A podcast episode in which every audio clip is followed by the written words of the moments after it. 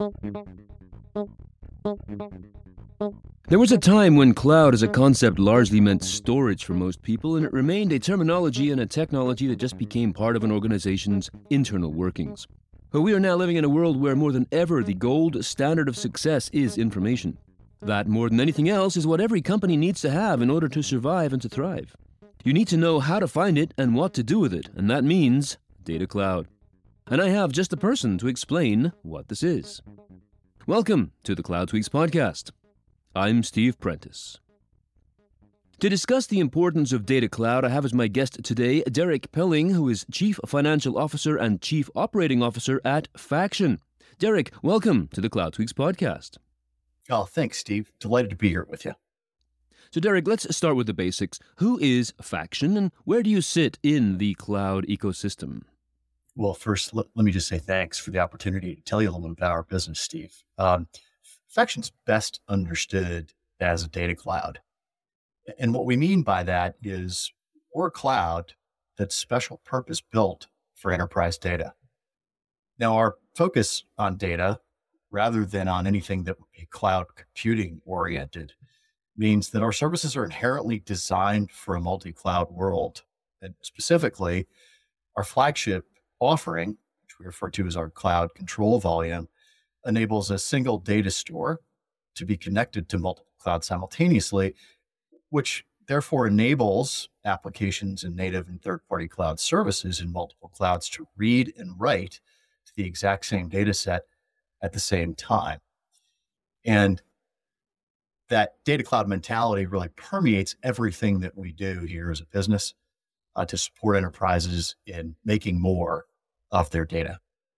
Usually when any organization comes up with a solution like this, it's because there's a problem needing to be solved. So what is the problem or the need that your solution answers? Yeah, I think the main gist of the problem is that the enterprise is really focused today on trying to extract more insight and value out of its data. Most organizations are competing in markets where they're going to win or lose market share based on their ability to extract customer insight, competitive intelligence, operational effectiveness. So they're dealing with that transformative change in the basis of competition at the same time when they've rapidly adopted cloud solutions, but they find themselves living in a reality where they have applications and are trying to use services in multiple clouds at the exact same time.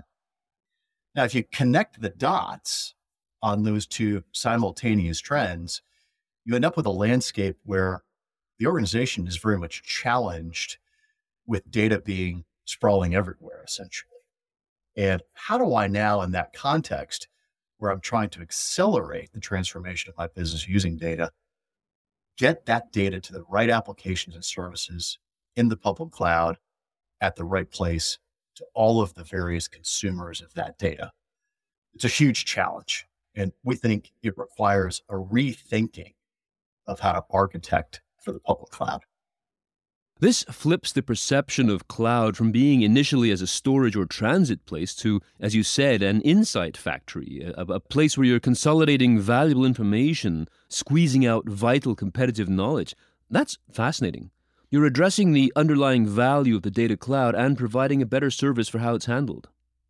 Yeah, that's right. The core of our offering, again, is a service that enables a single data set to be attached to applications and services in multiple clouds at the exact same time, which enables the organization to focus their energy and usage of the cloud on cloud compute and all of the higher level value offerings that the clouds are now competing on around AI, around ML, around business analytics. And that's really where the vast majority of the quote value is going to be extracted from an organization in their utilization of the cloud, not just as an infrastructure service, but as an insight-oriented service. And so when you realize that, if you then put your data into a particular cloud, you're now captive to that particular cloud services capabilities, which is an untenable place to be in from a competitive perspective. So recently you published a three-part blog series on Cloud Tweaks. So let's look into the essence of what you said in one of those articles. The one entitled Reframing Lock-In in the Era of Data-Driven Transformation. What is it about vendor lock-in, a concept and a concern that has been around for a while now? Why is it still relevant? Has it changed? And if so, how has it changed? Yeah, I think vendor lock-in is still very much a challenge, although we do think that as we're reframing, thinking about how to get the most value out of the cloud, we have to reframe the lock-in question. You know, if you go back to the dark ages, when the cloud first emerged, IT professionals were extremely concerned about some fundamental things about putting an application in the cloud. They were concerned over security. They were concerned over compliance. They were concerned over reliability. And they were concerned about a somewhat nebulous concept of lock-in.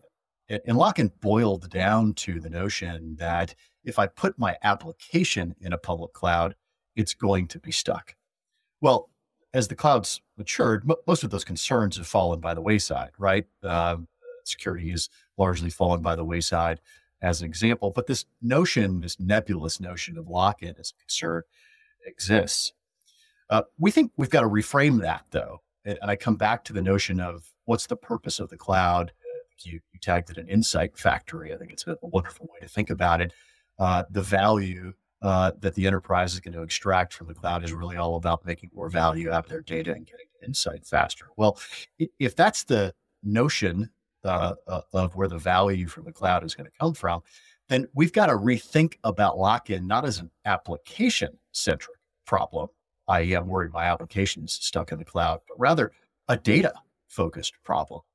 I can't put my data all in one cloud, because if I do that, I'm now captive to the services and capabilities of that particular cloud in areas like AI and ML and business analytics.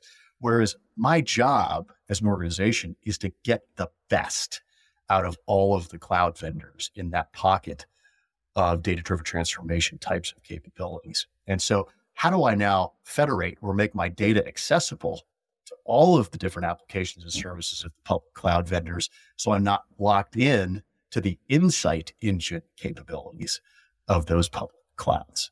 So lock-in becomes a data gravity problem, a problem where if I put my data into a public cloud, I'm now captive to that cloud, not an application-centric problem.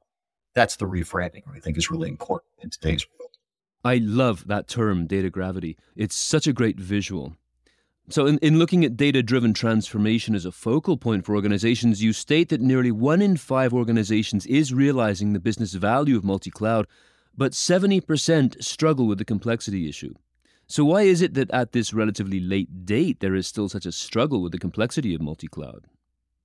Yeah, well, and I think it's the reality of how multi-cloud is thought of in the marketplace. And we're going to draw a distinction as our conversation evolves here from multi-cloud, which we'll define, to multiple cloud. I think the reality of it is that the organizations that are extracting value from being in multiple clouds are doing so because they're getting the best of the capabilities from multiple cloud vendors. And that's a great value proposition. It's a great way to think about how to extract value out of public cloud utilization, particularly in the area of data-driven transformation. The challenge with that is that it doesn't really address the core of the problem set. Yes, I can use multiple clouds for different things, but my optimization of that use is going to be slowed, made more complicated, and made more challenging if I'm distributing data to all of the clouds in which I'm using services and applications. I'm going to run into challenges that are duplicate data costs, runaway egress and transfer fees as I move data between clouds, and frankly, just cumbersome and time-consuming processes to move data around, creating security and other compliance challenges in the process. So yes, enterprises and organizations are starting to see the real benefit of using multiple clouds, but the challenges of that are myriad. If you have a siloed, stovepiped, my data follows my application-oriented mentality to how you architect for the cloud. The decision makers who are responsible for choosing the strategy, how are they coping with this? Do you find that there is a greater, from your observation, that there's a greater opportunity for senior decision makers rather than the IT specialists by themselves to understand this? Is there a terminology that is more effective for the senior leadership level, those who are steering the ship? It's such a fantastic question. There's a tectonic shift happening in how organizations think about data transformation. We have moved, we think, beyond an infrastructure-oriented mentality to a data-centric mentality in most organizations. And that is absolutely a phenomenon that has senior executive level attention at the C-level, certainly the CEO, CIO, in many cases now a chief data officer has been appointed in the kinds of customers where we see a product market fit for our kinds of offerings. And these initiatives to transform business using data also have board level visibility. I think there's a broad realization that the basis of competition is changing. It's not just from operational efficiency and how do I use software to make my business more efficient? It's really about how do I get insight out of data to compete better with the market and win share. And so that shift is tectonic. It's happening right now. And you see it most prevalently with the appointment of chief data officers in many of the large organizations. I would love it if you could just expand a little more on that term, data gravity, because it's a very compelling term. Yeah, I think it's a critical concept for organizations to understand. Data gravity is essentially the phenomenon where the more data that you collect, the more difficult it becomes to move that data. Data is subjected to a phenomenon of physics called the speed of light. There's only so fast that you could move it.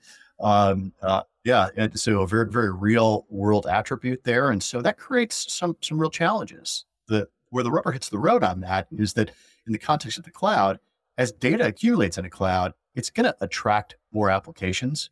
And it's going to limit the services that could be applied to that data, to those services provided by that particular cloud. And that creates a real impediment in a world where an organization is trying to get the best out of multiple cloud vendors. So this self-reinforcing gravitational pull of the data being in a particular place makes it increasingly challenging to make data available to applications and services in other clouds. And as a result, the organization is going to suffer from finding themselves locked in via data gravity to a particular technology, a particular vendor, limiting their flexibility, their agility, and frankly, their ability to manage cloud vendor costs and relationships. And so data gravity is a very real world challenge that many organizations are facing. And it's particularly important in the context of a multi-cloud world. And so further, again, just in terms of taxonomy, because I never want to assume our audience is always completely comfortable with all the terminologies, or they may have even heard of alternative definitions. What would you say to someone who doesn't want to admit that they don't know what multi-cloud is and what it isn't in this time in history? Yeah, I think you have to, again, sort of reflect on the world that we're in, which is very much a world where we're trying to get more value and insight out of data. And so we frame the distinction between multiple cloud deployment models and true multi-cloud deployment models in the context of data because of the essential nature of the data gravity problem. So for example, a multiple cloud deployment model would be a traditional cloud deployment model where you have an application and the data that powers that application resides in the same cloud. I could have a separate application running in a different cloud, and that data associated with that application is in that second cloud. So I'm using multiple clouds. Many confuse that for being multi-cloud. Yes, I'm using multiple clouds, but we wouldn't call that multi-cloud. I've got two different silos that are out there. The distinction between that and what we think of as a true multi-cloud solution is really about where the data resides. And we think about a true multi-cloud solution as one where the data does not reside in either of the two clouds in which I am running applications, but rather sits out of the cloud where that single store of data is attached to both of those two clouds at the same time and presented to an array of applications and services in multiple clouds. So again, I think the multiple cloud phenomenon is, yes, I'm using multiple clouds, whereas multi-cloud is a data-first architecture for the public cloud where the data does not sit nor is ever moved into any of the clouds in which I'm accessing applications or services. So we've now defined data gravity and multi-cloud, and what I get from this is something of an imperative. This is the way that companies need to go if they need to remain competitive, correct?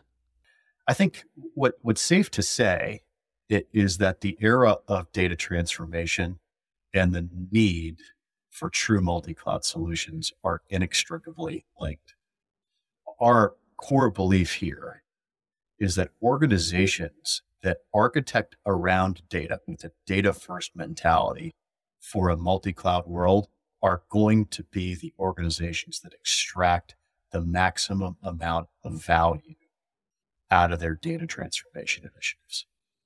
And in turn, those are going to be the organizations that win from a competitive perspective by accelerating their path from information to insight, leveraging a broad array of the powerful capabilities offered by the public clouds in sort of the enhanced data services spectrum of capabilities. So we think those two trends are inextricably linked, and the winners in data transformation are going to win because of their architecture decisions. Well, this certainly puts it into clear perspective as the types of strategic priorities for organizations to consider. Yeah, we think so too, Steve. And part of that is because of our engagement with customers that fit our ideal customer profile. These tend to be mid and larger enterprises, and the very strategic nature of the engagement that we have with them. They're making fundamental architectural decisions around architecting for their data using our services, as opposed to, hey, I just have this application I need to run in the cloud. Okay, that's a pretty low level value prop versus fundamental decisions about, I'm going to architect for the cloud starting with my data. And if I do that, I know I'll win in the marketplace. That's a great tagline. An architect starting with my data, that just clarifies it beautifully. What I like about your descriptions is that when people are thinking about working with and choosing a supplier or a company like yourself to work with, it's not just the mechanical products that you have available, it's the confidence. It's that sense that I'm getting together with somebody who knows my interests and cares about my future. So where can people find out more about what Faction provides? Yeah, well, first, thanks, Steve, for the opportunity to talk today. The best place is always going to be our website. It's factioninc.com. You can also follow us on Twitter, LinkedIn, and YouTube at Faction Inc. And so I just want to reiterate that. The URL is factioninc.com, factioninc.com. Derek Pilling, Chief Financial Officer and Chief Operating Officer at Faction. It has been an absolute pleasure to work with you today. Thank you very much for being with us here on the Cloud Tweaks podcast. Thanks so much, Steve. Appreciate it. And as for us, you can also check us out at cloudtweaks.com and follow us on Twitter at cloudtweaks. If your company is looking for some great exposure to thousands of decision makers in the IT, cloud, and related industries worldwide, please get in touch. We can craft a campaign that will get you noticed through our website, social media, and newsletter channels, all of which enjoy substantial readership. Until next time, I'm Steve Prentis. Thanks for listening.